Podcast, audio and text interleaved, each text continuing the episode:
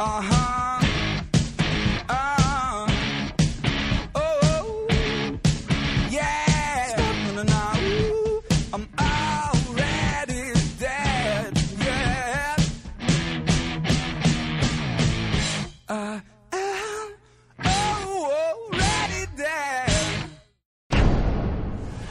Listening to the iZombie podcast with Robin and Steph, a fan podcast about the CW show iZombie. My name is Robin, and I am ready to be fabulous. Robin, You always have two. I, I don't have two. Oh no! Uh, okay, oh, wait, uh, here we go. Here we go. My name is Stephanie, and we are working inside a dead frog. we really are. We really are. Uh, it is really, really hot in Vermont. Surprisingly, about a 20 degree difference in Atlanta, and Vermont is hotter today for some reason. Yeah, it's 75 here, 77 in Atlanta, and oh, yeah, why is it hot in Vermont? That's weird. I don't know. I don't know. uh, I do have some uh, news for us today to talk about. News. Yeah, yeah. Well, I mean, the biggest news that we should talk about uh, isn't even, well, it's sort of related to iZombie because it's by the same uh, creators. Uh, Veronica Mars got a surprise release on Hulu yesterday, and I haven't uh, watched any episodes yet. Have you? Uh, yes, I've almost watched four episodes. You've watched Half it. almost half the season already. Yes, and I haven't gotten to anything yet, so it's so good. Uh, so good. Oh, I can't So wait. many surprise cameos, you know, Oh. just surprise actors that you would never dream of. I mean, I don't know. Don't, I don't just, spoil. I'm enjoying it. It's great. Uh, I am ready to watch, uh, and I'll probably start tonight. Uh, but I, you know, this is very exciting news, and we've told our listeners that we will be covering uh, the new season of Veronica Mars as well. You know, kind of a crossover with our binge cast as we did before. Uh, we don't want to wait. Um, it is a binge cast. Um, so we are not going to be doing one episode, uh, one podcast per episode kind of thing. We're going to be doing uh, four at a time. So uh, basically doing two episodes on the new season of Veronica Mars, and uh, hopefully that's enough. I'm, I'm ready for a long winter's break after this, after all this, because this is, whew, I've been uh, been working on iZombie stuff all day. But uh, I, I, you know, definitely in the news, I wanted to uh, let people know what our plans are. Um, so this week, you know, you, you're now listening to our recap and review of uh, Killer Queen. Um, we also have another bonus episode coming to you. We're going to be talking to him later tonight. Uh, that would be John Emmett Tracy, who plays the very villainous Enzo Lambert. Uh, who we're very, uh, very shocked about uh, after watching this episode. So this is a good time to talk to him. Um, so yeah, that will probably be coming out on Monday. On Wednesday, our discussion about the first four episodes of New Veronica Mars will be rec- uh, will be out. We'll be recording it, I believe, Tuesday, and then it'll be out on Wednesday. We're not really going to be doing any feedback. It's just going to be us discussing it. And uh, you know, if you want to send some, uh, you know, thoughts our way about what you've been thinking about it, we're always happy to read it. But um, probably not going to be doing a big feedback thing. Um, because I don't want to, you know, rush everybody. Our podcast will be there for you to listen to when you're when you've reached the part when you you know you can listen to it. uh, but uh, if you do want uh, more in depth coverage, I do want to plug. There's there's a ton of great Veronica Mars podcasts out there that some have started recently, some have been ongoing. Uh, let me read the names of a few. Um, Veronica's Marshmallows, uh, Bring Back Up, You're a Podcast, Veronica Mars, Life, Life After Mars, Go Pirates Pod, The Mars Investicast, and there's many, many more.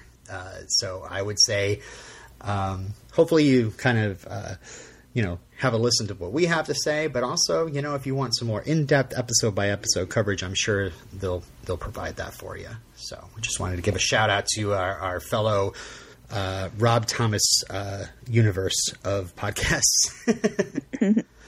Next week, uh, due to work and life, we're going to have to wait till probably uh, next Wednesday, maybe Wednesday evening, to get our discussion of the penultimate episode by zombies. Not mean not that anything uh, big is going to happen for that episode. I'm sure uh, there won't be a lot to talk about, but uh, we we are working to get a guest Yeah. on that one. And uh, who knows? I, I you know my life might free up, and we might be able to get that recorded earlier.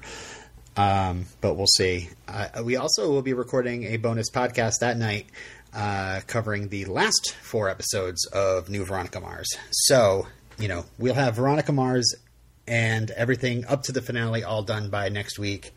And then on Sunday, August 4th, we're going to be recording the finale episode, and it'll be out late that night. So um, that'll be ready for you on Monday morning, your Monday morning commute, and you can say goodbye to iZombie and with us, and uh, you know, um, say goodbye to to our podcast. I'm not sure because uh, we do have one more bonus episode coming up after that. Uh, the next weekend, if everything goes right, um, I'll be recording a special bonus podcast where I'll be talking to Rob Thomas. And who better to give the final word on the show to than uh, Mr. Thomas? So, uh, Steph won't be there, unfortunately, because uh, Steph uh, is working. So, uh, try to juggle between Steph's schedule and Rob Thomas's schedule, and uh, I had to give it to Rob Thomas's schedule. Yeah, don't hassle Rob Thomas. Don't, you know, wherever Rob Thomas says, that's that's what we'll do. and you know, I, I just could not end this podcast without without talking to him, and I'm so glad that he's agreed to uh, to talk to me, and uh, and I'm I'm also going to be asking him uh, a few uh, Veronica Mars related questions too. I'm sure you know after watching the whole season, I'm, I'm sure I'll have some things to ask him about that, but it'll be mostly iZombie stuff because this is the iZombie podcast, so. Uh, so yeah, we have that. That is count them up. Five more podcasts, and our five-year journey will be over. And uh, if you've been listening to us all this time, or if you've just been listening this year, we we really want to hear from you. I mean, you know, send your thoughts, your farewells, your well wishes to iZombiePodcast at gmail.com. We've never asked for any money for this podcast. No annoying sponsors, no annoying ads. But uh, we'd love your nice words. So if you want to pay with that at the end of this huge run, um, we really, really, really, truly would appreciate it. Um, so, so weird thinking it's all going to be over. uh, so, a couple more news items. Uh, we had a quote from Aly Michalka in an interview where she's talking about uh, if they took anything away from the set. And Ali says, I didn't take much, but I took Peyton's apartment keys as they're such a part of the scenes I was in. I was always coming in the apartment, home from work, dropping my briefcase on the floor and and and those keys. Uh, so I kept those keys. I, I also actually bought something for Rose as she, she was wasn't able to drive back to LA, and I had my car, so I brought back this statue of this woman's head that is on the fireplace in the apartment. So look for that if you're watching iZombie. Uh, and sa she says she laughed when I gave it to her. She has it put on her fireplace. It reminds her so much of the apartment, and it's a weird, creepy statue head. And I've always said, I'm getting that for Rose. Uh, a couple more news items. Um, I don't know. I don't think this is a spoiler. You know, this is kind of like a stunt casting kind of thing. But we learned today uh, at the Veronica Mars panel at San Diego Comic Con, they announced that uh, Chris Lowell, who played Piz on Veronica Mars, will be uh, guest starring in the uh, iZombie finale. So one more Veronica Mars cast member uh, for for the iZombie show. So we didn't quite get Kristen Bell except for her voice, but we've got Piz. So, um, but you know, we had we had like a couple good seasons of uh, Jason Dohring, so I say that's Yeah. worth it. And finally, um, we want to wish a uh, happy, good luck, and correct congratulations. Bob Dearden announced that he is now in the writers' room for Cobra Kai, and will be Oh, uh, wow. will be writing for That's so season cool. three. Yeah, yeah. I'm so excited because I'm a huge Karate Kid fan. I haven't seen uh, season two yet, but I, I can't wait to watch it. I've had just had no time. I'm so behind on TV shows. But um, yeah, that's all the news. Wow, I actually had news today. Wow. Let's talk about Killer Queen, written by John Enbom and Kit Boss, uh, and directed by Jude Weng. This is the last episode of iZombie Season 5, where John Enbom has been the showrunner. Uh, it, he basically, after this episode, he's he hands the reins back over to Rob Thomas and uh, Diane Ruggiero Wright. Uh, to uh, you know steer the last two episodes. I I, I really love uh, what John Enbom's done with this season. Uh, you know, especially the noir episode, one of my favorite episodes of iZombie of all time. Um, but I am really looking forward to you know having the the co captains in the in the seat uh, steering us into the end. So, um, yeah. Uh, so let's start with the case. So we have murder's a drag. Uh, we have Mike and Gary in their dressing room at Prince Mary's. Prince Mary's, right? Instead of Prince Prince Uh, Harry. Prince Yeah. Harry. oh, okay. Okay. Uh, bickering back and forth. Uh, Gary leaves to get some nails, reminding Mike that he doesn't miss cues. And minutes later, the manager Howard finds Mike strangled with pearls, and Gary just happens to return at the same time. Uh, so we go to This guy, I know him. where do you know him from, from? like a gazillion. I know he's in Parks and Rec, oh, really? the greatest sitcom ever Of made. Of course, yes. Uh-huh.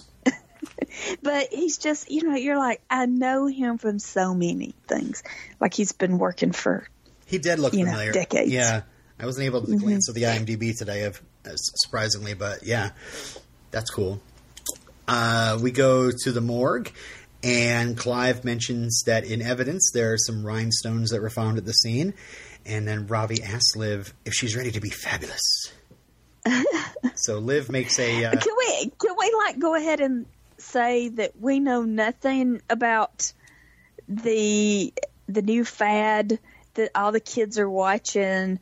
You know, Drag Race. We don't know anything about this. This is new to I really, us. yeah, really don't. I don't. I don't watch Drag Race or any of that stuff. Uh, I- you know, I, I don't. I don't watch a lot of things. So, uh, uh, uh, uh, yeah. So I, I kind of went into this episode go, just. I really even just uh, you know watching the episode and then going back over it. I felt like I learned a lot. Uh, by by, Yeah. by some of the stuff I had to kind of look up and see what the, what is this about? What is that about? And what what made okay that this I was expecting plain Jane oh a drag queen but what made this episode so special like I even enjoyed this more than uh Night in the Zombie was this added element of the old generation and the young the new generation Yeah, we learned what old school drag is, yeah. And I I, I thought that was fascinating I, I got to say, I appreciate old school drag because they're a big fan of you know the golden age of Hollywood, and I, you know, being such a huge fan of the noir episode, I, I am, I'm all for it. I am not for, you know, whatever bitchcraft is bringing to the scene because that's you know that's the younger generation, Yeah. you know. yeah all about the gram and everything. you know all these actresses Yeah. that uh, that Gary was spatting off about that bitchcraft didn't know anything about. I was like, oh, I know that person. I know that person. You know, you should definitely appreciate these people. you know? Yeah. And also, I was listening to, okay, listening to them talk, they're talking like old Hollywood actresses. Mm-hmm. Because I was listening to a, a podcast today that, have you ever listened to an old, like an old recording of somebody and thought, we don't speak like that anymore? Yep. like like why do we not like what accent is that? What is that an affectation? Are they doing that on purpose? Is that the way people really talked back then? But they just talked it's just such a grandiose like uh dramatic way of speaking. We have definitely lost, uh, you know, as I stutter and stumble over what I'm talking about, we've lost the command of vocabulary that our older generations have had. I, we, we, you know, we talk in text form. in short, in short, Yeah. 140 characters, we, we babble out things. Um, Yeah, but also the and and also the drag scene like there is it's it's very um different from what area you're from because like the New York seventies era. Did you ever see Paris is Burning?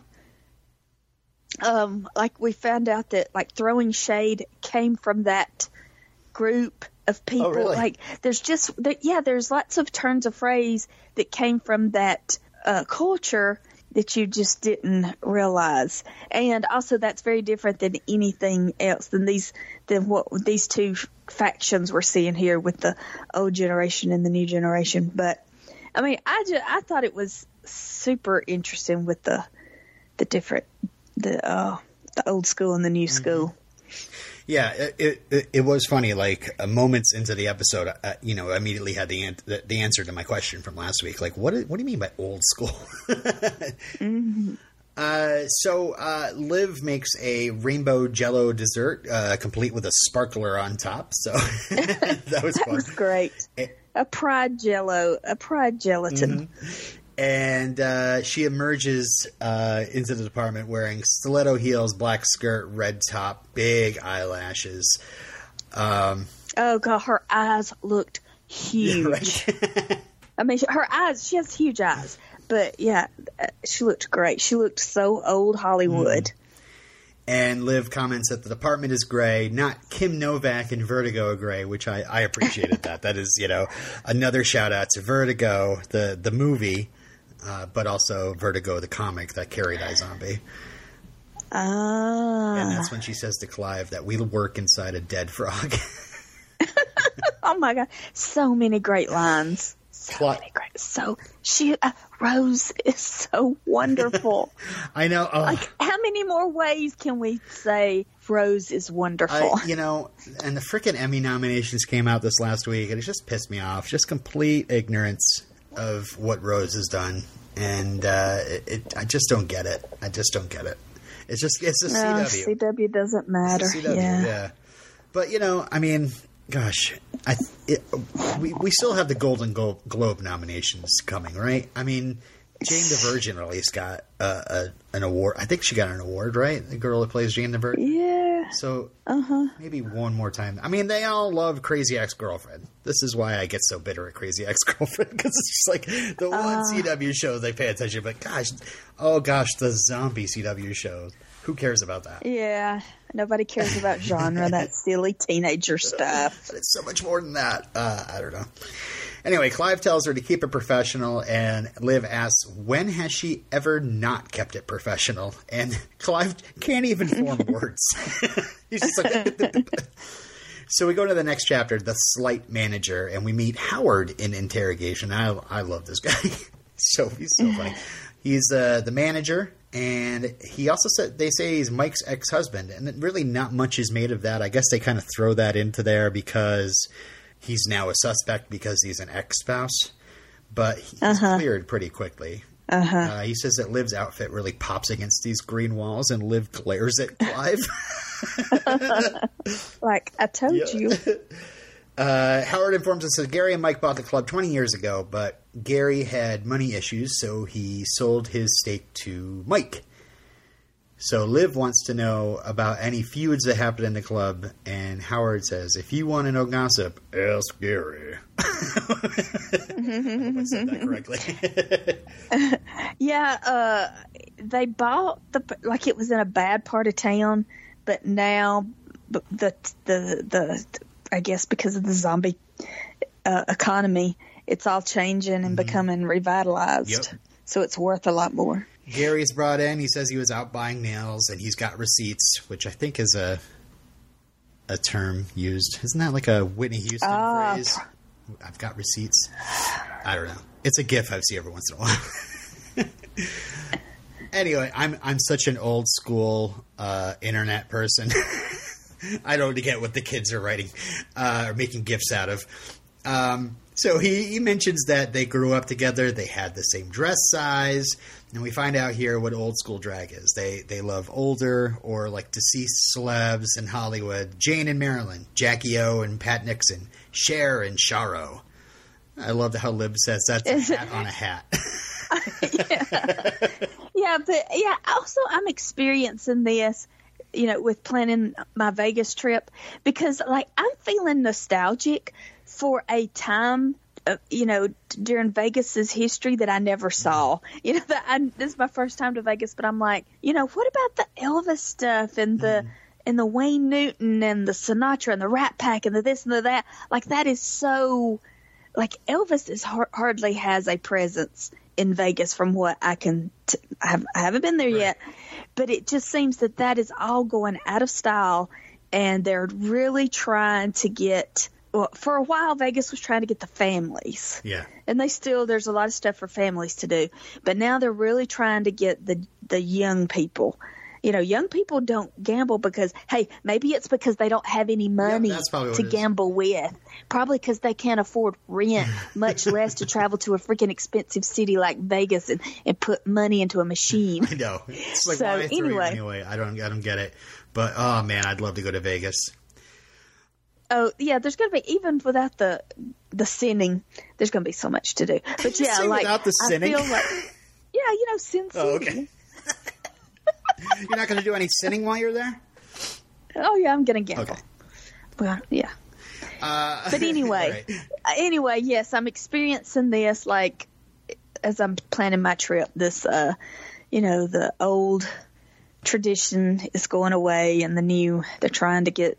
Uh, you know, it's all about the what's Instagramming Yeah. and and uh, Yeah, and I like how uh, Gary puts it here. He says that you know these, you know, they're you know, I mean, he doesn't say it, but they're they're gay icons, you know, and this is this is a connection to their past. This is how they got here. That's why they keep uh, doing these acts because it is you know observing that you know this is how you know how how they got to this point in uh, you know working out their rights and all that. So yeah. Um, so again, it's it, it was very uh, you know it, it was very educational. I'm, I'm, I I learned a lot, and I really hope other people um, that watch this that you know are dumb about it as I am would uh, uh, learned a lot as well, especially the ignorant ones. Um, all right, so Gary does uh, regret selling his side of the business since drag is huge now, and he says they should look into bitchcraft. And uh, yes, this is a person. And Clive says, "I love it." Clive says, "Why him?" And Gary corrects him and says, "She." She is a young zombie with uh, no style or class, no sense of history, and she wanted to buy the club, and she was there that night. So we go to the club, and Clive and Liv question Bitchcraft. And uh, I forget what this actor's name is, but he was on Degrassi for many years. That's where a lot of people know him from. His IMDb is uh, pretty much all Degrassi. hmm. Uh, and he says that Gary needs to have his eyes checked. And Liv says, Well, so do you. Your lashes look like drowned spiders. Bitchcraft says no one cares about the old school stuff. She slays every night, and she and her pr- promoter Tony wanted to buy the club and revamp it. So that's when Bitchcraft takes the stage and performs to the theme song for Full Frontal with Samantha Bee. Have you ever watched that show before? yeah, It's the theme song, yeah, it's a song. but it's a song. Okay, Girls wanna be her, yeah. boys wanna. hmm It's a song. I just know it as you know, it's it's a song about uh, Samantha Bee. I don't know. uh, Clive and Liv talk to Tony. He figures that Mike didn't take the offer to buy because he got a better one because the property is in high demand. Uh, meanwhile, Clive is clapping after Bitchcraft's performance and gets another glare from Liv. and that's when we see Gary in drag, and he mocks the performance, uh, yeah, pointing out that Bitchcraft leaves a mess on the stage, and that's when Liv grabs an evidence bag. And uh, to, The song is by Peaches. Boys wanna be her. oh, okay. It is from 2006. It's a punk rock, glam rock song. If you say so. Mm-hmm. Um, peaches actually, to me, come in a can, and they were put there by a man in a factory. uh, so anyway, we go to the morgue. Liv puts the rhinestones in the microscope. She compares Mike's rhinestones are hand sewn, took a lot of work. Bitchcraft's rhinestones, cheap and glued on, and glued on rhinestones were found at the scene. Uh oh. Because drag is work. Yeah. Well, not according to Bitchcraft. He's, you know, she uh, uh, uh, looks down her nose at this. uh, they bring Bitchcraft in her work clothes, and uh, apparently she works at uh, Sure Shot Printing, which with a little target on on the uh, logo, which I thought was a funny little zombie reference. And and Liv is now wearing a dark red wig, looking very very Gilda esque. Oh God, she looks gorgeous. really does. I love it. Uh, Clive shows Bitchcraft that she was on the security cam footage, and Bitchcraft says that that's just one of uh, her hags, one of her followers on Instagram, and that they should compare the legs because uh, her legs are skinny. He's he's a willowy bitch.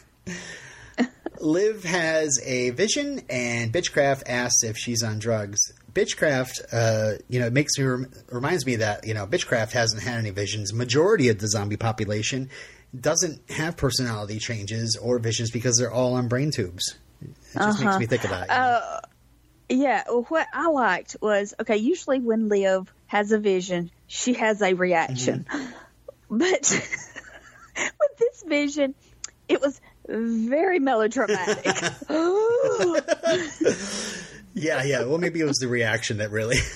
It, ju- it was just. I was like, why doesn't Bitchcraft know what that is? You know, but, but apparently, you know, she she has never had a vision before, nor has she seen somebody have a vision before. Uh, but yeah, her vision is uh, she basically sees a wig a wig fall off and picks it up again. That's all it is. And uh, Liv and Bitchcraft realize it's a Cher wig, and they discuss start discussing all of Cher's looks until Liv is done with Bitchcraft. And then she goes and yells at Jenkins to find her all the Chers on the security footage. oh my God, that Jenkins, Oh, Jenkins. not Cher, not Cher. that is the funniest. Oh my God, that's the funniest line of the whole series. Jenkins series. finally got the coffee right, you know? and now he's screwed up uh, picking uh, somebody that's not Cher. But uh, uh, Jenkins does say that there was one Cher that came in and was never seen leaving. And that is a 70s Cher with sequins. And Liv tells him, way to work it. so we go to back to Prince, uh, or uh, Prince Mary's, I think it was, yeah. Um, Gary is rehearsing a uh, a song. Do you know what the song is? It is a song called "I'm Still Here" from Stephen Sondheim's Follies. Oh, and this where he says, and we're going to take this break, and this is where I explain who Sondheim is to the kids. That's great. So Clive tells Gary that he thinks that Gary left, came in dressed as Cher, killed Mike, left through the back door. Then he got his nails, uh, and Liv reminds Mike of the dumb things they he uh, you know told him in interrogation that Mike dressed as Cher, they were the same size, and then you know says that he, you know he probably uh, planted the rhinestones to get rid of Bitchcraft as well. So um, the motive, of course, Mike was going to tear the place down and build a parking lot. And Gary admits that, you know, what, what she did was because the club is her home. And in the end, she won because the club is still standing. So that's it for the case. Fun case. Good characters. Yeah. Uh, Loved it. let's move on to Ravi and Major's excellent adventure. Um, so Ravi broods that now five Frelick kids have gone missing, and Liv tries to reassure him, you know, yet again, this is not your fault, but it, it, it, it's definitely something that's weighing on Ravi. So Kavanaugh brings in this girl named Clarissa Bates, who was the human girl on the side of a rich zombie. He was cured, and then he was killed by his jealous wife. And so she immediately Like immediately. yeah. So she immediately, uh, speaking immediately, uh, calls Ravi, and Ravi comes in and says, "Nice look, a bit more reserved than I thought you'd be." And she says, "Like I would be interested in the input from someone whose style would be best be described as British boy school mannequin." Ouch! Oh, it burns. Okay, almost almost as good as the shiver stuff. Oh, That's the God, one I, that was so I laughed out loud at that one. Um, Ravi is shocked at the news, you know, that this guy was cured and wonders if maybe it's connected to these Frelick kids that are missing because, uh, uh, you know, that they're He's rich. rich. He was cured. Yeah. So Ravi uh, sets up this huge sushi dinner for Major, and Major realizes, oh, you need a favor, don't you? Uh, but I do love how uh, you know when Major comes in and sees this whole on you know Andre in front of him, he he stops, hugs Ravi, and kisses him on the head. I know that was that seems so genuine. Like I want to believe that that was the actors showing affection Yep, for yep. each other. So Ravi explains it all about Clarissa. Huh? That was a good one, huh? Um, and uh, you know she's got a rap sheet, so she probably was the one with the CD connections to get the Freilich brain. Uh, and uh, it tells Major he's got to uh, woo her and find a way to for her to get him a Freilich brain. And uh, you know, so he's gigolo, Gigolo bait. bait. so Major moves on to the Odium restaurant where Clarissa works. Major gets his smolder on Oh yeah. a cold martini.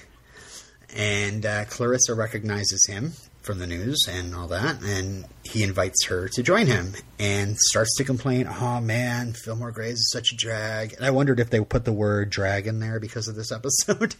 Oh yeah. And then he starts talking, oh man, the hat I have to wear. and he knows, he says, oh, you know, it's so tempting. I could get myself out of the city, but why bother? You know, I'm, I'm a zombie. And I really miss being a human. So uh, Clarissa takes the bait, offers to help him if he takes her with him. And she says she's got to go meet her seller. So he writes his number on his card to call him. But I, I did pause the episode. It's not really his card, which makes sense. Why would he write his number on the back of one of his own cards? Uh huh. But it's a it, it's it's just a card for Quiet Lotus Florist, and it has a fake Seattle number on it. So I don't I don't I don't I don't know why he's carrying a. Could be a could be a clue to upcoming events that there's a reason why Major is carrying a business card of a flower shop in his in his pocket because maybe he's going to get live flowers and they're going to live happily ever after. Yes, of course. Makes perfect sense. Major shows Ravi on the laptop, uh, you know, the fam- Major's famous laptop, uh, how he is tracking her, and remarks the best part of his job is the toys. And Ravi is super ready for recon. He's like, "Oh, that that that's what it is, right? Recon." so Major's, you know, let's go save some kids. So we're at the abandoned warehouse. Major and Ravi see Bubba leave, and they sneak in, leaving an you know with a out of breath Ravi following. and uh, Major leaves him outside to be lookout. But after Major goes in, Ravi spots a light on, that you know, come on, you know, flickering. So he climbs on top of an RV to get a better look in this window to you know watch out for Major. And then he hears some thumping and discovers the four Freilich kids are inside this RV. And so there's a huge gunfight. I love a little action in the show. Um, mm-hmm. and Ravi hits the shooter. Major gets shot. Yeah, Major gets shot, and Ravi hits the shooter with the RV, and they drive off with the kids. Hooray! Yay. Um, so that we'll take a break there, and we'll move on to Blaine and Donnie. And like I said, Bubba is back, right? Yes. Uh, I'm sorry. I, you, you need a moment to uh, to sigh over the. the I saying the word the words Donnie. yeah. so sad. We'll get to it. All right. So Bubba is back, and this kind of recontextualizes what we uh, assumed before. Um, you know, talking to Candy, but uh, when we talked to uh, Carrie. Ca- Carrie Ann. Ann, sorry, I called her by her. Remember when we had Rahul Kohli on the show way back in season one, and I called him Ravi? anyway, uh, uh, this, again, this recontextualizes Candy's escape because uh, and, and remember how they had to change the city that they say on in the subtitles it says Topeka or no, she said that she remembered Topeka, and the the and Bubba actually says Cor- Corvallis, Oregon, and that's because they couldn't have Bubba leave and then to go to Kansas and then be back in the next episode. And we were sold, or at least I was, on the fact that Candy and Bubba like fell in love and ran off together. It was more like Can- Candy, Yeah, it looked like that she was running off with him. They were running off together. right? Instead of him getting her uh, out of the He town. just helped her, and that was it. Yeah. So Bubba tells Blaine about how the jealous wife killed the husband. and They didn't get any money for that Freilich brain, which makes me like, oh, Blaine, what's wrong with you? You didn't get money up front for the Freilich brain? Apparently, it was in transfer. He calls his money guy Marty. Okay, who is doing the voice of Marty? No idea. I've I've I've tweeted at the iZombie Writers Room account. If anybody knows, please let me know because uh, it is a really animated voice. Yeah, I was thinking that sounds like Seth Green for some reason, but I know it's not. I'm sure it's like uh, who wrote this episode? John Um, Enbom or Kit Boss. and who's the yeah? Who is it that does the? Uh, there's there's one of them who was an actor Oh, I at one time and does voices. Oh, I don't remember. Maybe I'm making this up. Maybe I'm confusing this with something else. But I mean Daran Norris, who plays Johnny Frost, uh, does you know is famous for voicing cartoon characters. Uh, maybe that was what you're thinking of. no, like. I'm thinking of one of the writers slash producers did a voice at one time. you know, we heard, and this is before the Chris Lowell news, that uh, he was going to be on the season finale. So I immediately was like, okay, maybe this is the Veronica Mars uh, cast member that you know Bob says is going to be on the show. Maybe it's just another voice cameo. So I immediately thought, hey, I wonder if this is Chris Lowell doing a voice, and then Marty is going to be seen in the flesh in the finale. But that's that's the best I can do. I, I I really would love to know. It's not in the cast credits. Um, it's not on Nope. IMDb. Yeah, I googled it, couldn't find it. Yeah, it. no idea. Anyway, the Marty says that uh, the husband's accounts are frozen because it's a part of a murder murder investigation, so the money did not go through. And Donnie, showing up in this wonderful gold jacket, uh, comes in and uh, he's looking for the number of a bagpiper. And then Darcy comes in and freaks because it's bad luck to see the bride before the wedding. And watching on the rewatch, it's really painful when you see that Blaine agreed with her. Yikes. Uh, uh, so, uh, we go to the next chapter. The kids are all right. Uh, Blaine is pissed when Bubba says the Freilich kids were taken. Blaine calls Marty again to check on the frozen account, and he finds out that there's one of his other accounts is flush with money. And then Marty realizes, oh, wait, you're not the name on the account anymore. It's Donald Eberhart. And the money is coming from Fillmore Graves. So Blaine is just like, what? Conf- confused. I just wrote that, like, thought, confusion. Just how? I can't believe he actually did this, you know? Mm-hmm. I can't, I can't believe he had it hmm. in him to double cross me. Like, you would never think that Donnie, of all people, would double cross him. But I mm-hmm. mean, it's happened before, Blaine. Yeah, there's no honor among thieves. right? So Donnie is dressed for the wedding. There's a crowd of people there. There's also the bagpiper, in his like nudie suit or whatever. nudie suit. yeah. I it was like a suit with like flowers on the lapels. I don't. What do you mean by nudie? Was he wasn't naked? Hold on, let me let me Google this. Anyway, I wanted to, you know, so while you're googling, I also noted that there's a there's a mascot that I thought was a shark that was there, and it made me do something that I dread to do, which is look up sports trivia. Now we've actually seen uh, the Sockeyes as the team that Liv plays with in Goonstruck. Apparently, Seattle has announced that they're getting their own professional hockey team, and many names have been considered, like the Sockeyes, because of the sockeye salmon found in the Northeast, Northwest rather. So that's not a shark; Yeah. that's a salmon. and the Sockeyes is a, a professional hockey team, or will be. I, I was really confused when I googled it, and you know, I, I start looking at sports facts, and I, my eyes glaze over. Oh yeah, I I think we they talked about this like early in season one or two. Oh yeah, I think so, or maybe this is real life. Real, real life. I'm thinking Right. of. I don't know. I don't know either. Um, I know it was in Goonstruck. I went back and looked at that the hockey team in Goonstruck, and those are the Sockeyes. Oh yeah, yeah. That's what I'm thinking So about. anyway, you googled uh, nudie. yeah. What is it? I can't believe that you don't know what a nudie suit I is. I don't know what a nudie suit is. I was figured it was just your birthday suit. No, Nuta Kotlyarenko, known professionally as Nudie Cohn, was an American tailor who designed dec- dec- dec- decorative rhinestone-covered suits, known popularly as nudie suits, and other elaborate outfits for some of the most famous celebrities of his era. He also became famous for his outrageous customized automobiles. Automobiles? Um, he relocated to California in the early 1940s and began designing and manufacturing clothing in their garage. Okay, it's like Southern. It's like Tex. It's like Western. Okay. Porter Wagoner performing at the Grand Ole Opry in a nudie suit, 1999. Gram Parsons, legendary nudie uh, in the uh, Country Music Hall of Fame. Yeah, never heard of it. It's a thing. I didn't know. I didn't know the name. I think I've seen coats that look like that before, jackets. You know, Yeah. but Very elaborate, gaudy. Yeah. So Donnie makes an announcement to the crowd that his bride to be is not here yet. Tells Saki to uh, lead the crowd in some cheers if she doesn't arrive soon. And Saki says, "Right on." and I almost wonder is that, is that somebody in the suit that we should know? Uh, Yeah. When I saw the suit, I thought, who who is Yeah, yeah. that?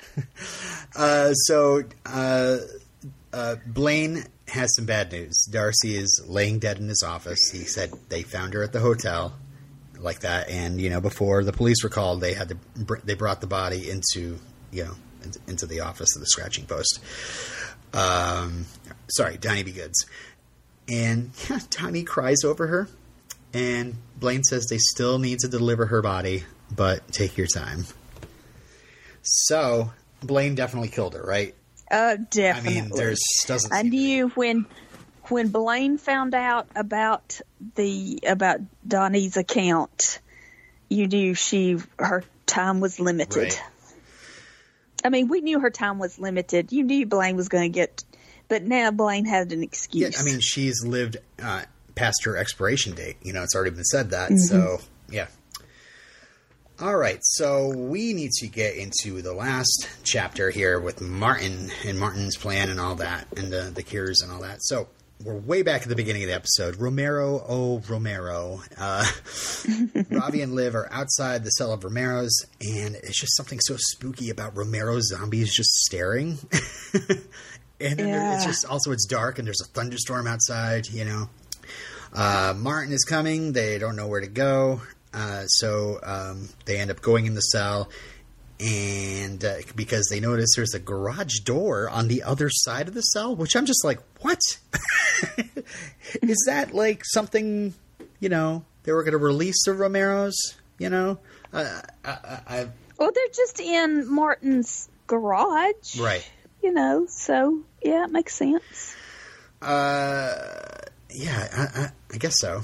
I didn't realize the downstairs uh, basement was a garage, but maybe it's just it's so funny. It's like you have this like basically uh, a, a weapon of mass destruction. These Romeros, and they're they're there's the only thing keeping them from the outside is this garage door.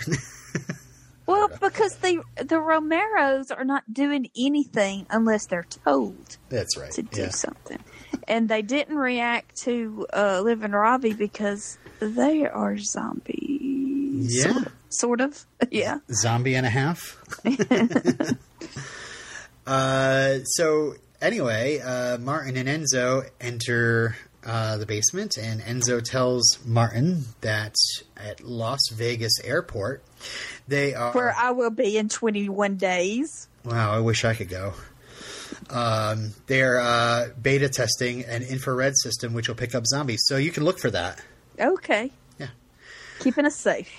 Homeland And- Security. apparently they have a zombie senator already in place who can order it taken down for diagnostic testing for a window of time. Ah. So I wonder if this is one of the people they scratched or if this was like one of the people that the people they scratched scratched Uh huh. for them. Yeah.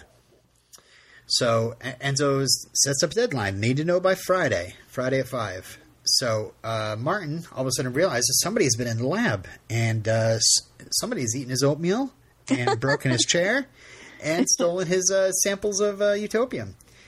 Slept in his bed. Yeah. Oh man. He checks the cell, but uh, Liv and Ravi are gone, and uh, I think I think we see the. Uh, it, it's hard to tell because there was lightning going on outside the windows, but I was pretty sure we saw the garage door uh, just closing when he opens up the curtain there. But I could be mistaken. Yeah, like it was obvious that somebody went out. Yeah. Uh, he yells at Enzo that they need to leave now. So uh, we go to the morgue, and Ravi kind of just takes a moment in the morgue with this sample of the original Boat Party Utopium. Old school Utopium, we should call it. uh, and uh, but Liv is kind of glum because you know her her dad is behind all this craziness, you know. Uh, so Ravi puts it in a package to send to Charlie at the CDC to analyze and reproduce so they can make the cure.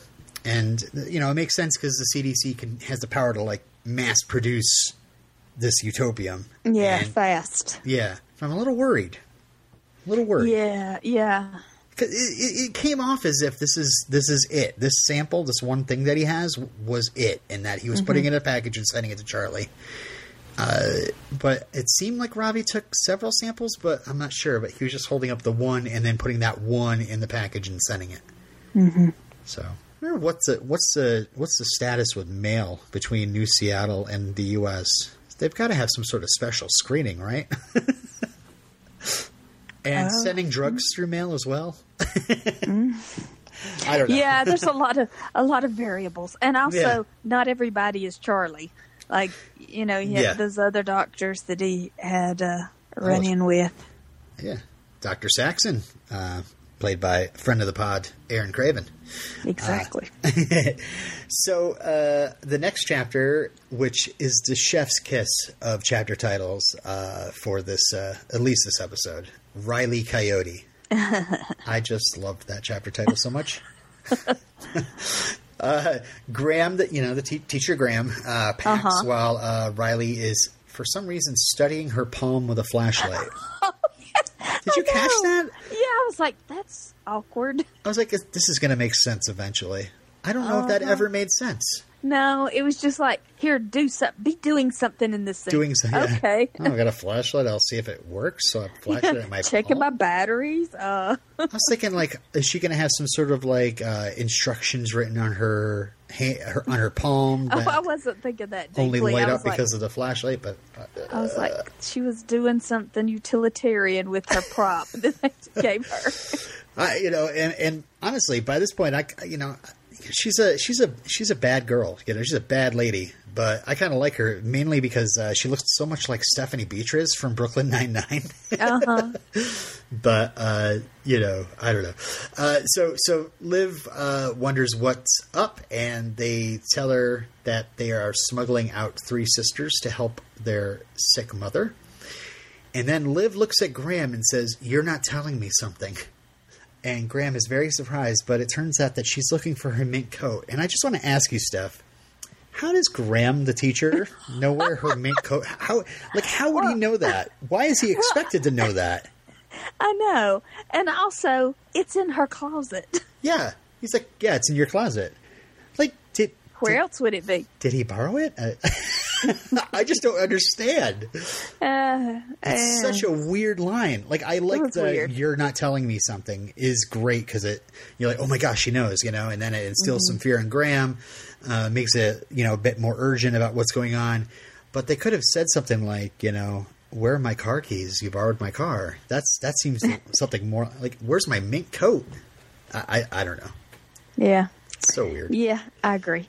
I don't know what was going on with that scene, but I just wanted I to call it know, out for a couple of things that were so weird. But Rose is fantastic. It, Rose is fantastic, great flashlight action, and uh, not quite sure why Graham doesn't know where you know would know about the mink coat, but uh, okay. We go to the next chapter, and I love it. It's called Stephen Chow. Uh, who is an actor, but it's it's Stephen, comma Chow because Enzo is tossing some brain tubes at their prisoner Stephen, who is Graham's boyfriend. Mm-hmm. Who we have been told, or Stephen was told, that if he went along with this plan. Graham was told. Oh, sorry. Graham was told that Stephen would be fine Yeah. if he went along with this plan. But they killed him anyway. Well, you know, we'll get to that, but um, you know, uh, Enzo meets with Martin. Martin says that Riley and the three girls are on their way to Vegas. Vegas, baby. I just wanted to pause for that. I really wish I could go. Um, 500 by midnight.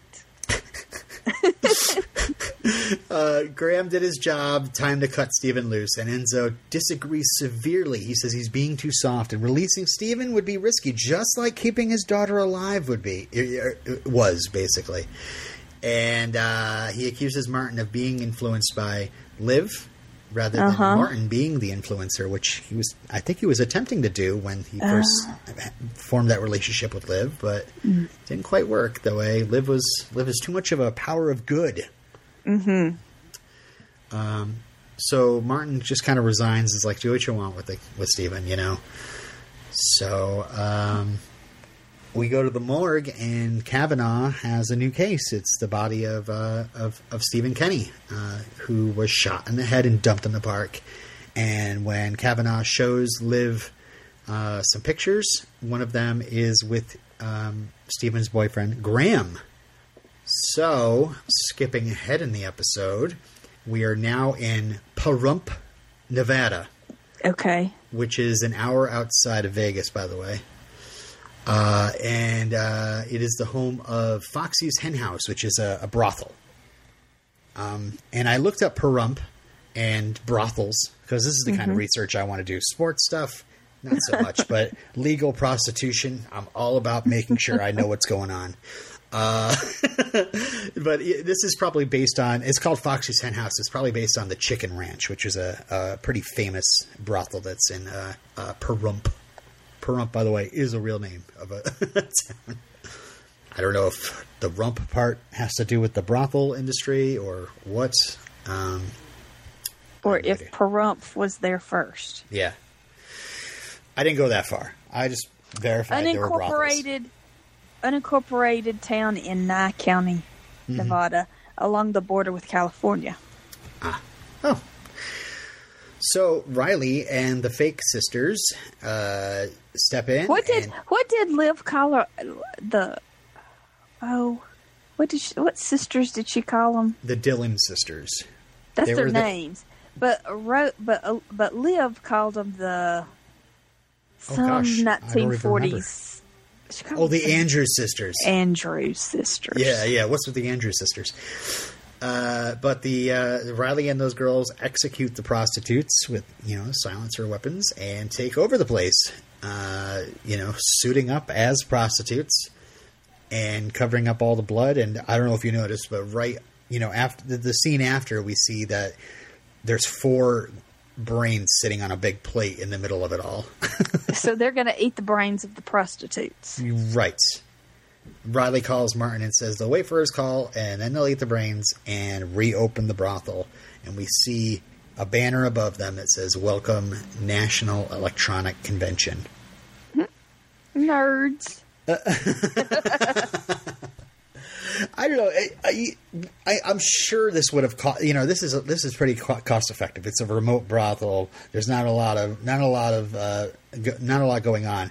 But wouldn't it have been this this been cool if uh, Martin sent them to Comic Con and to dress up like mascots and uh, you know wait for the word and start scratching nerds. Uh, but you know, there's probably just walking around Comic Con. There's so much IP that needs to be uh, needs to be covered. in, you Oh, know, definitely. uh, so Liv finds out about Ravi and Major's rescue of the Freilich kids, and Oh. uh, I love how proud uh, Major was. I- I got shot. yeah, I was uh, gigolo bait. yeah. Ravi's like, I was the getaway driver, I was a good with her. Yeah.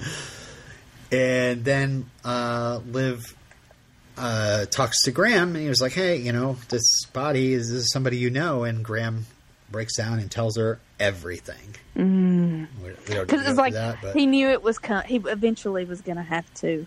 Yeah, and he's so shocked because uh, um, he was supposed to. The the plan was that that Stephen would be let go Yeah. if if he followed his orders, but he didn't, and he's he's completely shocked and you know mortified that what he did and uh, and that uh, that now his boyfriend is gone. So. Uh, so in this last scene, um, we're now in Martin's little hideout. Martin. Martin. and uh, Martin's looking at his laptop. And by the way, I, I, froze the screen, and uh, I see that he's got two ongoing chats open and uh, freeze framing it. One is with Liv, which is mostly just kind of like small talk.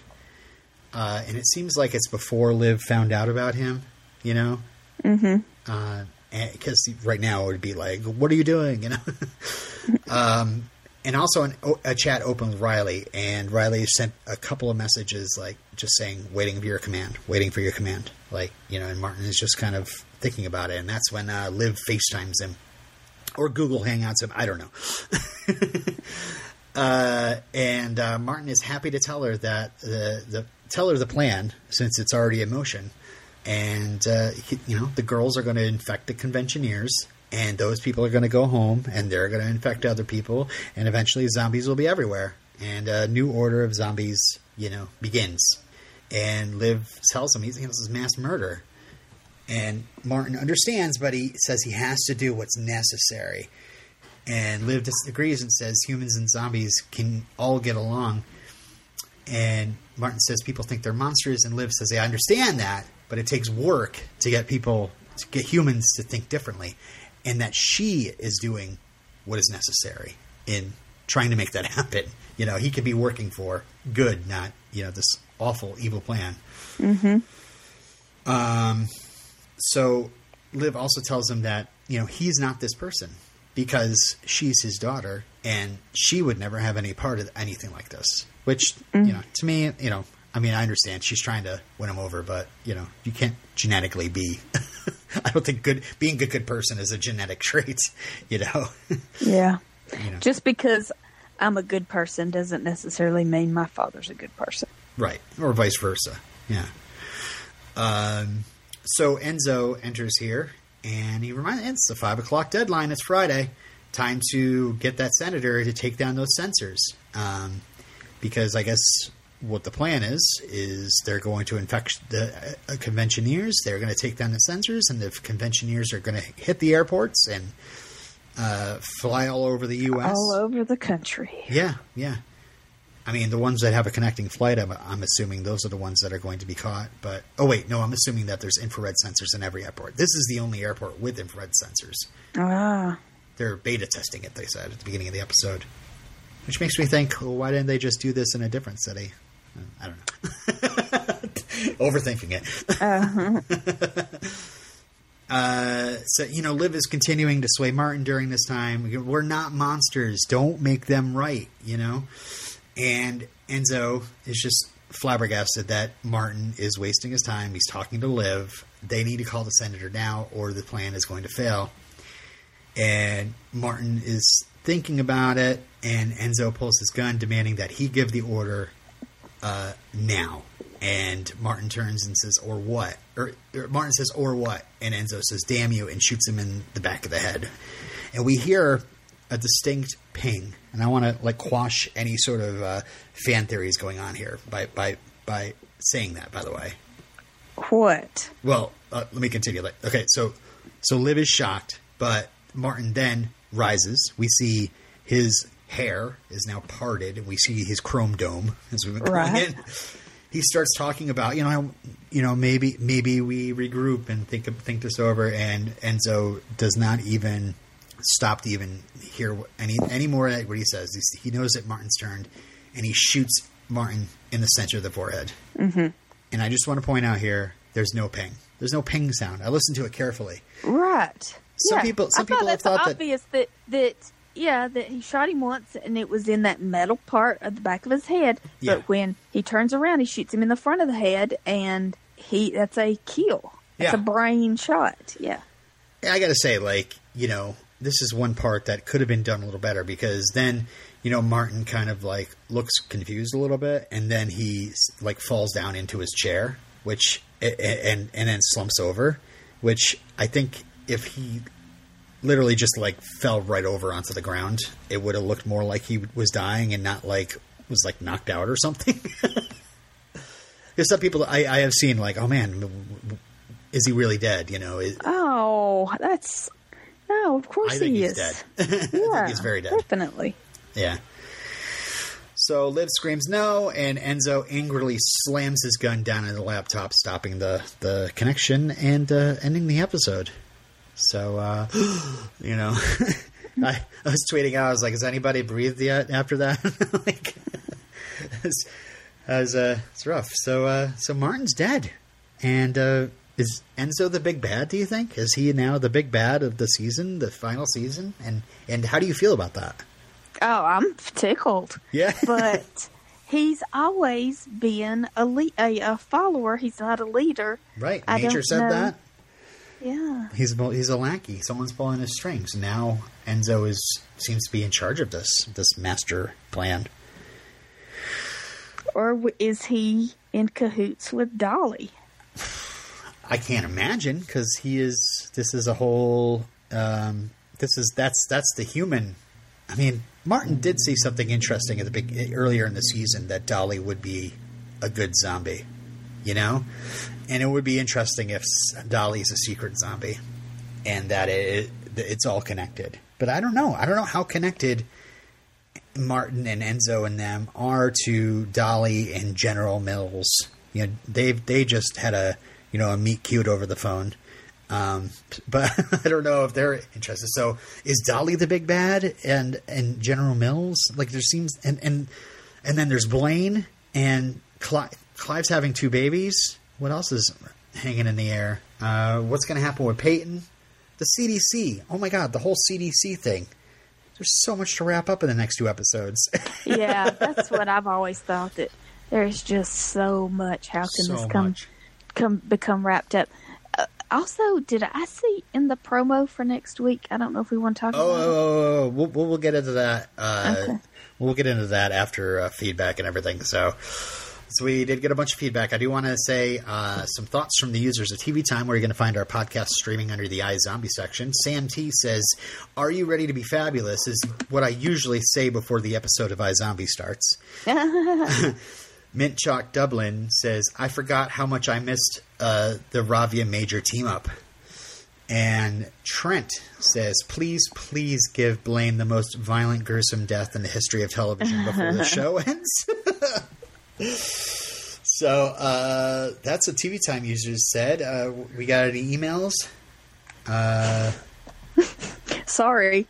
Uh, yes, we do. Oh yeah, there's a we- we've got several. Um, some of them are for our interview, and some of them are our regular interviews. So you, you want to start with one, or Hold on.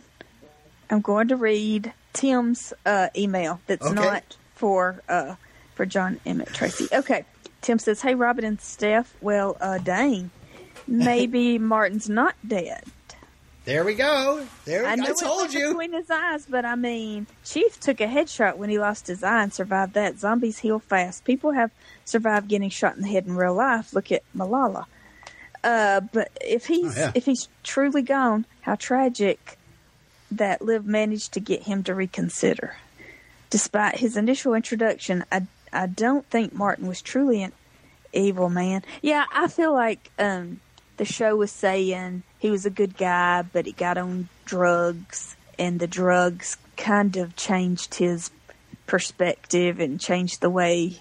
Because I feel like um, Liv's mom, Eva. Eva, like she saw good in him, and then he was on drugs, and then Right. she was like, "Go away." Okay. Yeah. Um, uh, I mean, yeah. I mean, from my point of view, like I've been on guard this entire season. I've been waiting for the other shoe to drop with him. Mm-hmm. I've been waiting for him to go to go full villain, and I, Mm-hmm. you know, I, I think I've been. Uh, expecting too much of that from that character because I've always I've, I've taken a lot of what he's a lot of the tenderness that he showed live as manipulation, and maybe some of it wasn't. I'm Yeah. assuming. I don't know. I, yeah, yeah, I, uh, he was seemed to be almost fence. swayed here, you know. Mm-hmm. But wow, it's such a huge evil plan for somebody that you know we're we're supposed to feel you know s- sympathy for. But I don't know. Uh, gosh, I'd love to hear what other people have to think about this. So Okay, so Tim says, uh, after his initial introduction, I don't think Martin was truly an evil man. Am I being an apologist for another iZombie villain? Maybe so. He seemed to be truly conflicted after forming a relationship with Liv, and he honestly just comes across as a man whose mind has been so screwed up by the drugs. He's doing what he thinks is right, but he takes no real pleasure from it, I don't think. He's not above being violent, but he's not a cruel man, I don't think. Well, he is, but not for the sake of cruelty. Oh my god, Blaine killed Darcy. Eh, well. Oh well, she was gonna die anyway. I'm kidding. even even I'm not that heartless.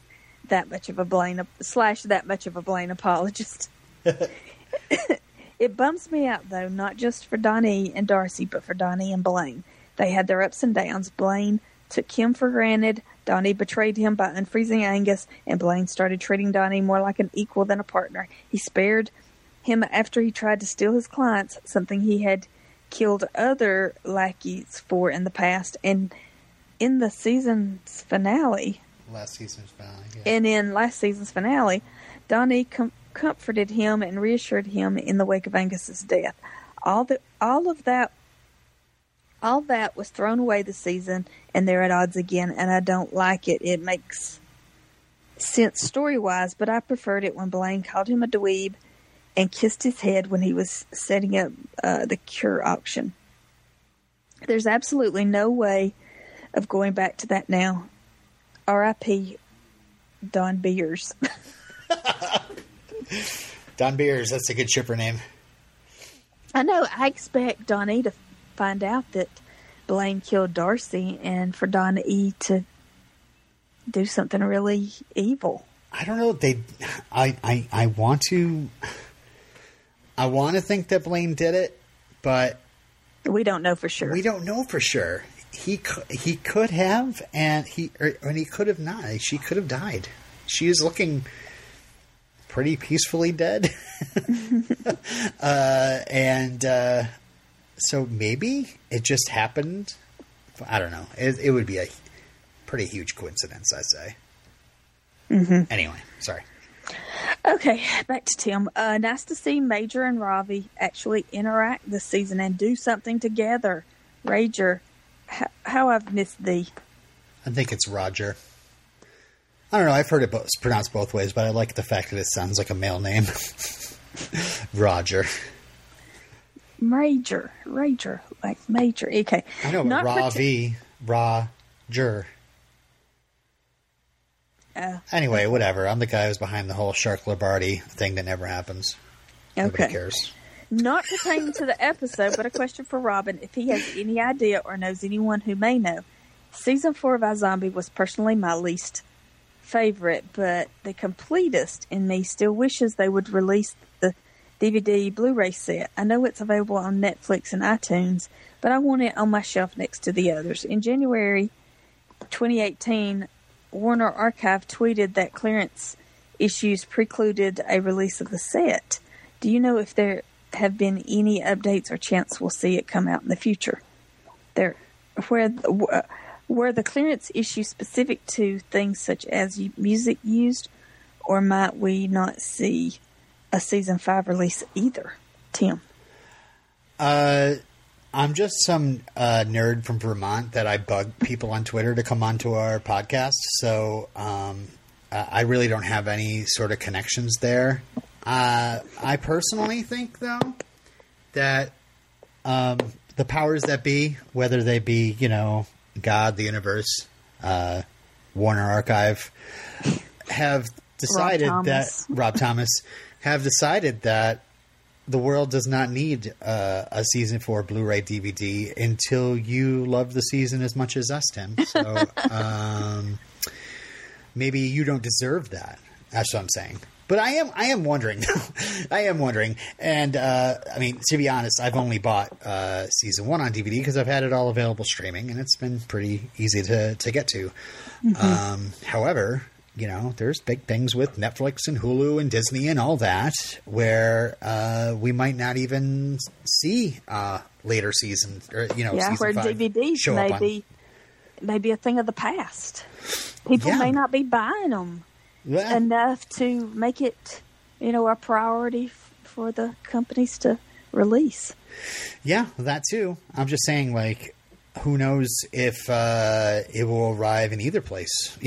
you know, um, And uh, I would say tweet at Warner Archive and say we really want iZombie on DVD or Blu-ray, and uh, you know I'd love to have them on my shelf because I'm always worried that they might take it down from you know from Netflix like they have with the you know like they're going to do with Friends in the Office.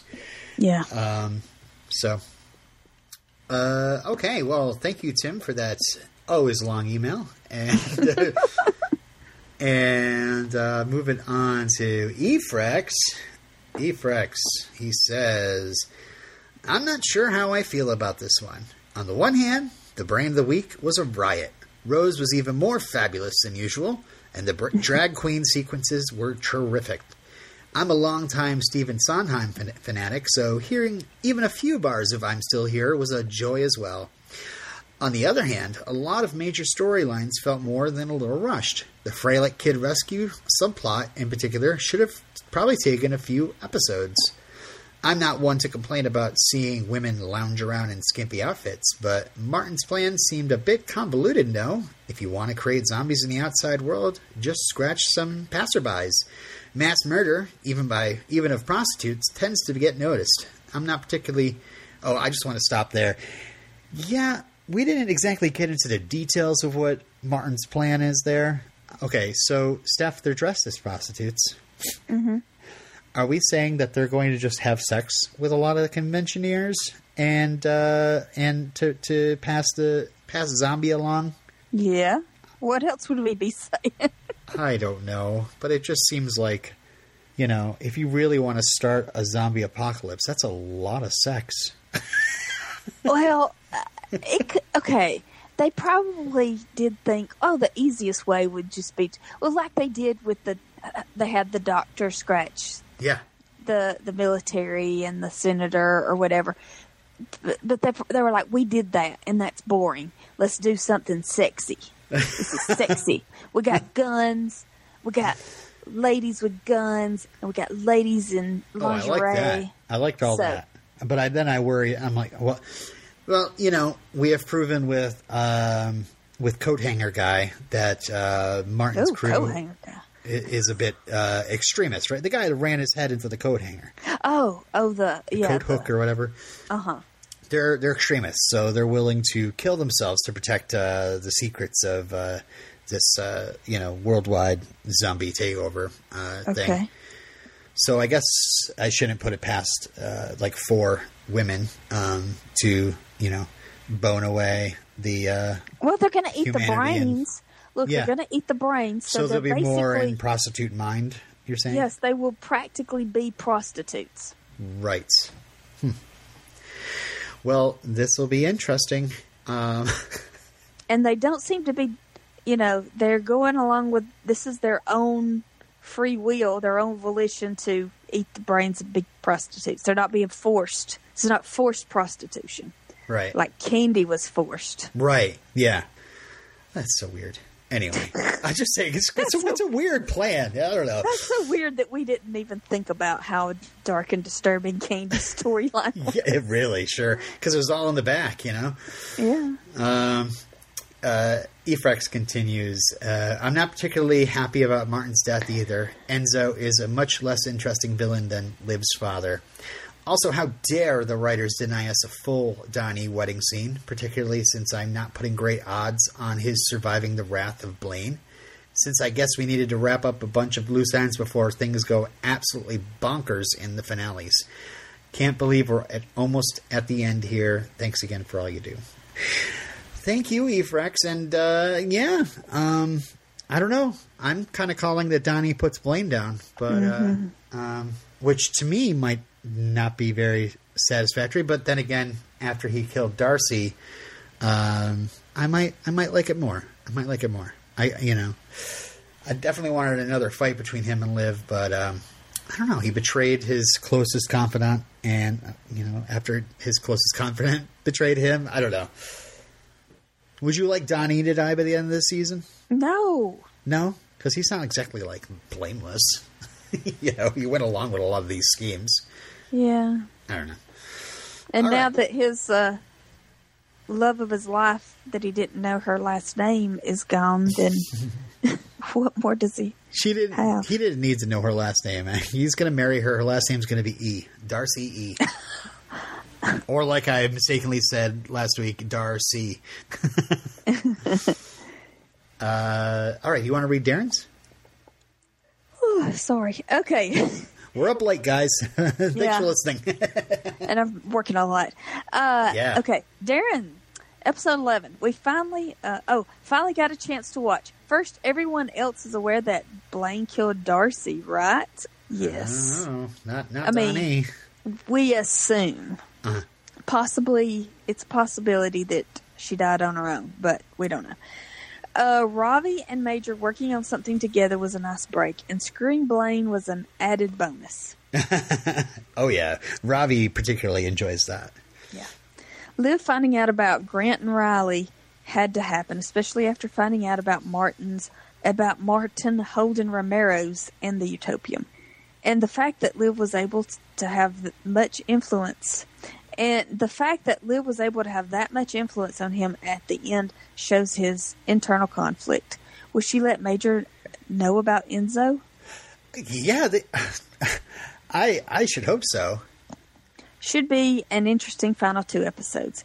As for John, Wait, well, hold, hold on. Uh, that that last question's for our interview, so uh, Oh, I'll okay. hold that one for for the interview. So, okay. Thank you, Thanks, Darren. Darren.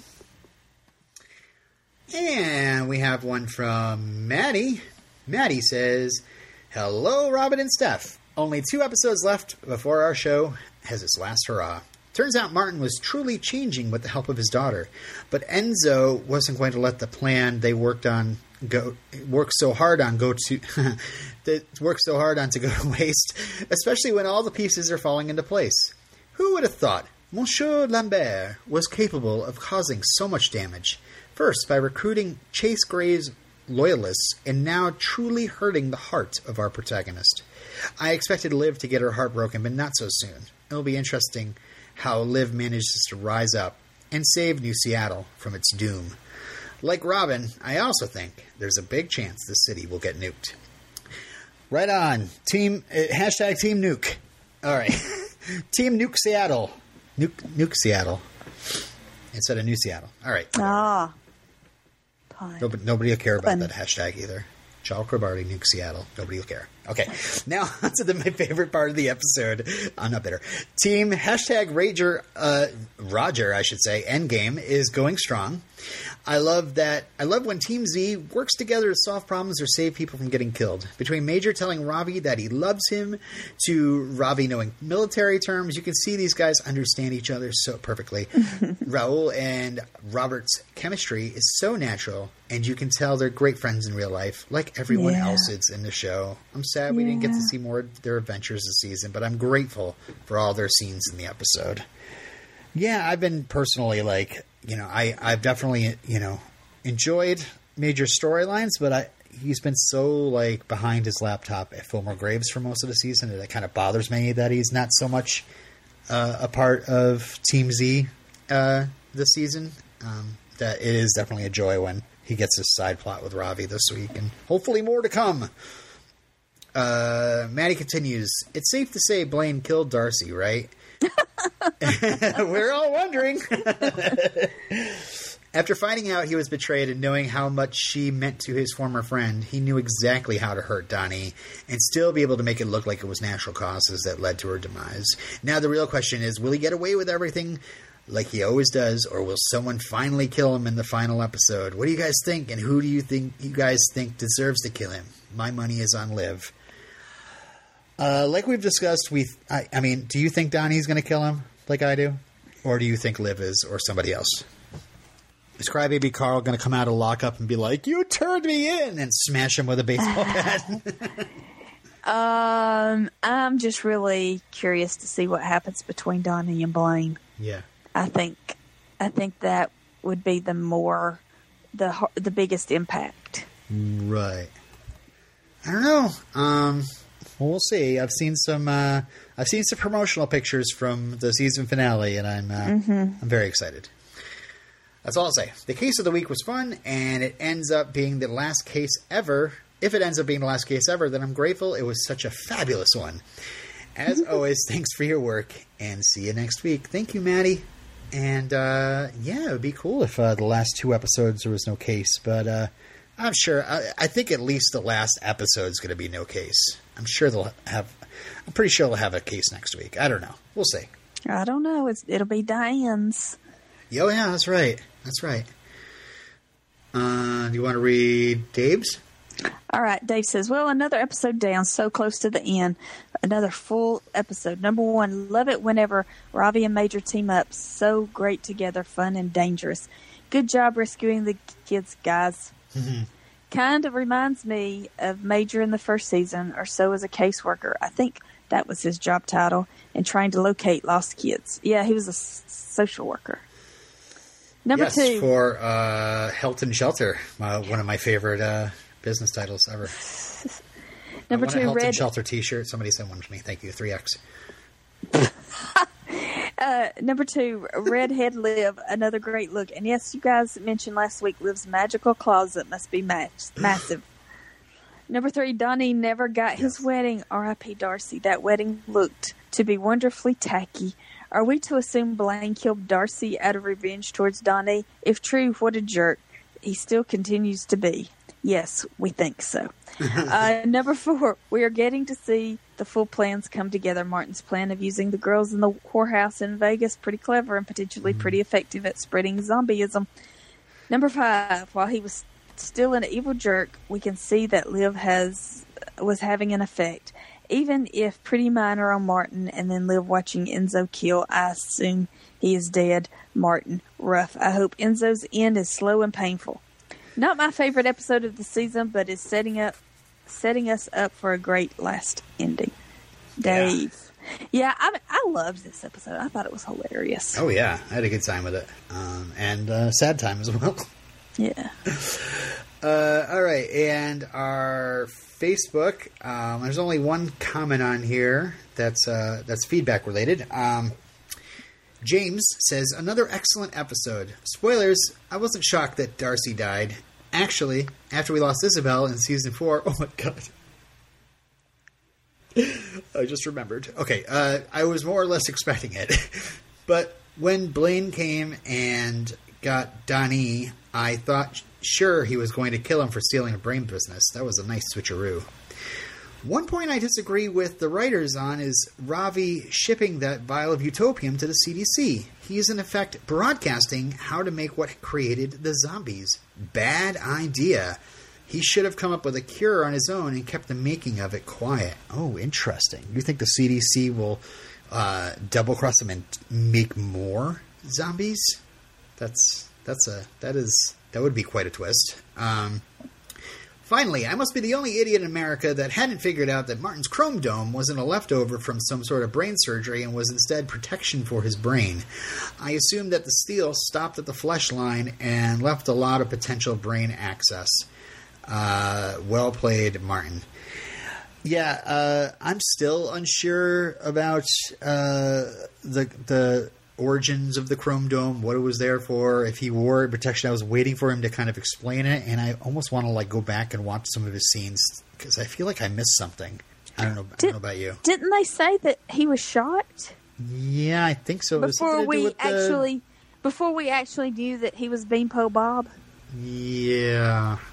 Yeah, That's what I, I am just unsure. I, I thought it had something to do with the Doctors Across Borders thing that happened, or I don't know. I don't know. I need to go back and uh, you know, feedbackers, if you want to email in and say they, you know, tell me exactly what happened and you know what episode to to watch, rewatch. I know, I know I, he was intro, introduced in Dot Zom, and that was the episode where we were having all sorts of like weather break-ins and stuff like that. And I, I wonder if I missed something on that night. Um, anyway, James uh, continues. At this point, I'm leaning towards Enzo not getting any brain with his two shots. The second one in the forehead raised no blood to speak of, which leads me to believe Martin was armored there, which is not a favorable sign for those who love Enzo. We'll see. See? See? It's a conspiracy. My cat is in here giving some feedback as well. I don't know if you're hearing him. Sadie's being a quiet girl. Yeah, yeah. My cat's the loudmouth tonight. uh, all right, so that's it for feedback. And uh, we want to get into next time on iZombie. The episode title is called By Zombies, and here is the promo. Cheers. Cheers. Well, all right then.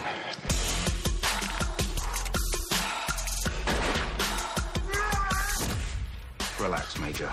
It's much worse than you think. iZombie. The final season continues next Thursday, 8, 7 Central on the CW. And that was the uh, promo for the penultimate episode of the season by Zombies. And the description is iZombie's penultimate episode written by Diane Ruggiero writes Liv makes a devastating discovery. That's What it. what could that be? That's it. I don't know. I mean, She's like, what's left? A bunch, of, a bunch of devastating things. Like, she knows her dad is dead. This this happened in The this plan? episode. I don't know. Like, she knows about the plan. He told her about the plan. Yeah, she does. What else could it be? She okay. discovered Graham was lying to her. I mean, Mm-hmm. I don't know if that's devastating, but it's discovering something that she doesn't know. Okay, did I spy in the promo a wedding, Malcolm? Uh, uh, was he dancing at a wedding? I have a trailer analysis I've written, written down beat by beat, but yeah, that is one of the ones that things we're finally going to see. We're going to see Malcolm throwing down on the dance floor one more time. And, Whose uh, wedding is it? I'm here for it. I don't know. I don't know, and I don't even know if it's a promo. If that's a promo for next week, or if it's a promo for the next two episodes. I don't know. But uh, okay, so here's my trailer analysis beat by beat. Okay, because it is a really, Okay. really well done trailer. I really, Yeah. I really dug it. It was exciting. Uh, so uh, Liv, we see Liv, Major, and Ravi in their grave digging suits again. Remember the Yeah. when they're digging up the. What are they digging? What are they? What are they digging up? No idea. Major and Liv say cheers and clink shovels together. Uh, so they're digging something up. I don't know. Uh, Liv in a dark brown curly wig hanging from her hands, moving along a beam like she's some sort of super spy, which I'm here for that. Uh, Ravi and Liv nodding to each other solemnly. Uh, then it's Clive on the dance floor. Then we see Ravi in black mercenary gear and a backpack, and he says, "Well, all right then." To uh, Clive, and then we see Ravi in a security guard outfit and earbuds. I just want to point out, not AirPods, Okay. and cracking his knuckles. Uh, then we have Liv with a gun to someone's head, and uh, I think I know who that is. And I'm telling you, folks, if you don't want to know anything about next week's episode, you might want to skip ahead. But that is definitely Dr. Saxon. So, did they somehow get to Atlanta? Are they breaking into the CDC together? what? Yeah, right? I know. I did see a lab, and I was thinking it was the bunker. Oh, Yeah. they go to Atlanta. Hot dog. Uh, yeah, this is That's exciting. that is exciting. Yeah, and uh, yeah, um, uh, so so yeah, uh, Liv has a gun to his head, and again, this black or dark brown curly wig and the black outfit looks so cool. Um, then we see Major, bloody, running in his Fillmore Graves uniform as Enzo fires a gun at him. And Spud and a couple other Fillmore Graves soldiers are looking on as if he's just gotten beaten and he's running for escape. Mm-hmm. And then Enzo fires. And I, I'm scared because it's noted no in this guarantee. episode. No guarantee that any character gets out alive. Right. Yeah. Man, if they kill Anybody- Major, they kill Major. Oh my god, I'll be so upset. uh, then we go to Ravi. We're back at what we are assuming is the CDC. Ravi in his Merc outfit bellows with rage and throws a doctor against a wall, and uh, uh, the doctor hits the wall hard enough to crack it. Mm-hmm. And we also see behind him Clive in a janitor outfit that says Darnell. and there's a couple other guys in shirts and ties that are on the floor as if they just gotten beaten. And then we get a close up of Ravi looking up and going into full on zombie mode, which I am so excited about. and uh, then we find uh, then then the last beat is just Ravi and Liv in their normal clothes, which looks to be Ravi and Major's house, saying to Major, uh, Ravi saying, "Major, relax, Major. It's much worse than you think." so, uh, huge episode next week. Oh my god! I'm excited. Again, written by friend of the pod, Diane Ruggiero. You're right. Yeah, Ruggiero. and all I can all I can think Sorry. about is the penultimate episode of season one of Veronica Mars. It was excellent. Uh huh. So hopefully, you know, something on par with that. And again, a reminder to all uh, our you know subscribers: we will have Veronica Mars uh, podcasts, a couple of them, uh, talking about season four coming to you as well. So uh, look forward to that. Man, we have only two episodes left. We have to do something to uh, commemorate the end of iZombie and and the end of our podcast. Well, I don't know what you're doing, but I've had a vacation to Vegas planned for months. That's so cool! Wow, I would love to go. Are, are you seeing Cher? And if so, which version? Not seeing Cher, but I am seeing Cirque du Soleil and Penn and Teller.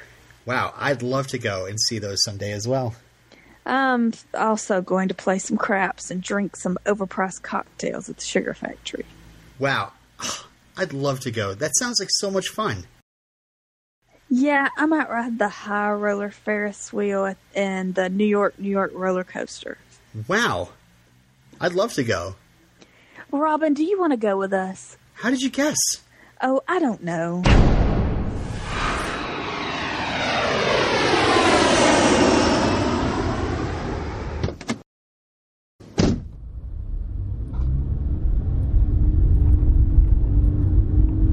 Wow, this is uh, more remote than I was expecting.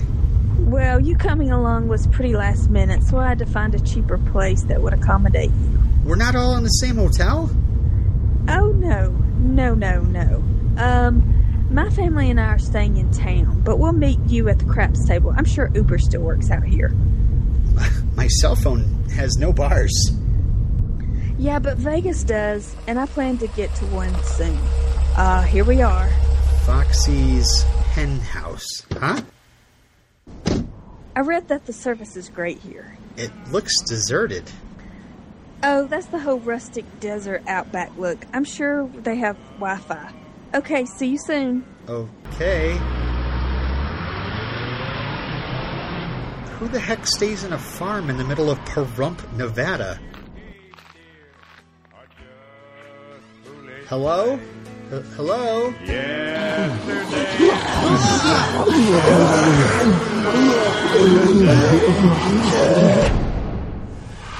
Thank you for listening to the iZombie podcast with Robin and Steph. Obligatory contact info in three, two, one, go. Send in your feedback to iZombiePodcast at gmail.com. All of our contact info is on our website, iZombiePodcast.com. You can follow Steph on Twitter at Steph Smith. You can follow Robin at El Robinero. Our podcast logo is designed by Dee Sheehan. You can find her work at behance.net slash D Sheehan. Check out our other podcasts. You can listen to us binge watch through great shows like Dawson's Creek, Smallville, Veronica Mars, and When iZombie Ends, Gilmore Girls. Just subscribe to We Don't Want to Wait on iTunes, Spotify, or wherever you get your podcasts. Be sure to check out TV Time. If you want to join a global community of TV watchers where our podcast, among others, is currently streaming, download the TV Time app today. Go to tvtime.com for more details. Please leave us a five star review on iTunes. We do this in our spare time, so your ratings and reviews are much appreciated. And the only payment we ask are your kind words. And make sure it's on the correct feed. We are the iZombie Podcast with Robin and And we're done. You think anyone's still listening? Oh, they totally are. Bye, zombie. Live forever!